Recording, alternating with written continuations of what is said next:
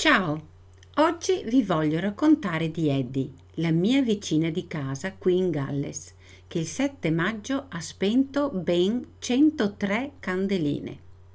Ora, sono sicura che vi immaginate la tipica nonnina, un po' fragile e malferma nelle gambe, che con l'età ha perso una certa dimestichezza con date, numeri e nomi, ma che ha raggiunto, grazie alle tante esperienze di vita, il dono della ponderatezza e della cordialità.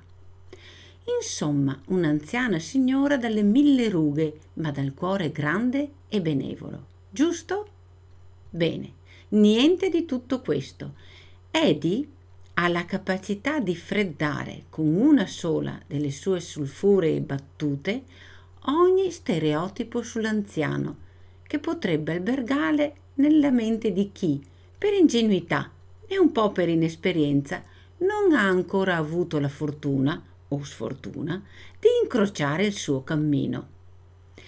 C'è un aggettivo in inglese che definisce Eddie, cantancheros, detto di persona dal carattere spigoloso e irascibile, che assomiglia molto al veneto cancara.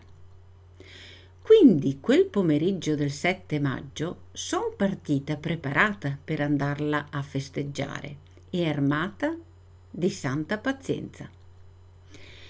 Potete leggere la continuazione del mio racconto sull'eccentrica nonnina sul mio blog www.laumassa.blogspot.com.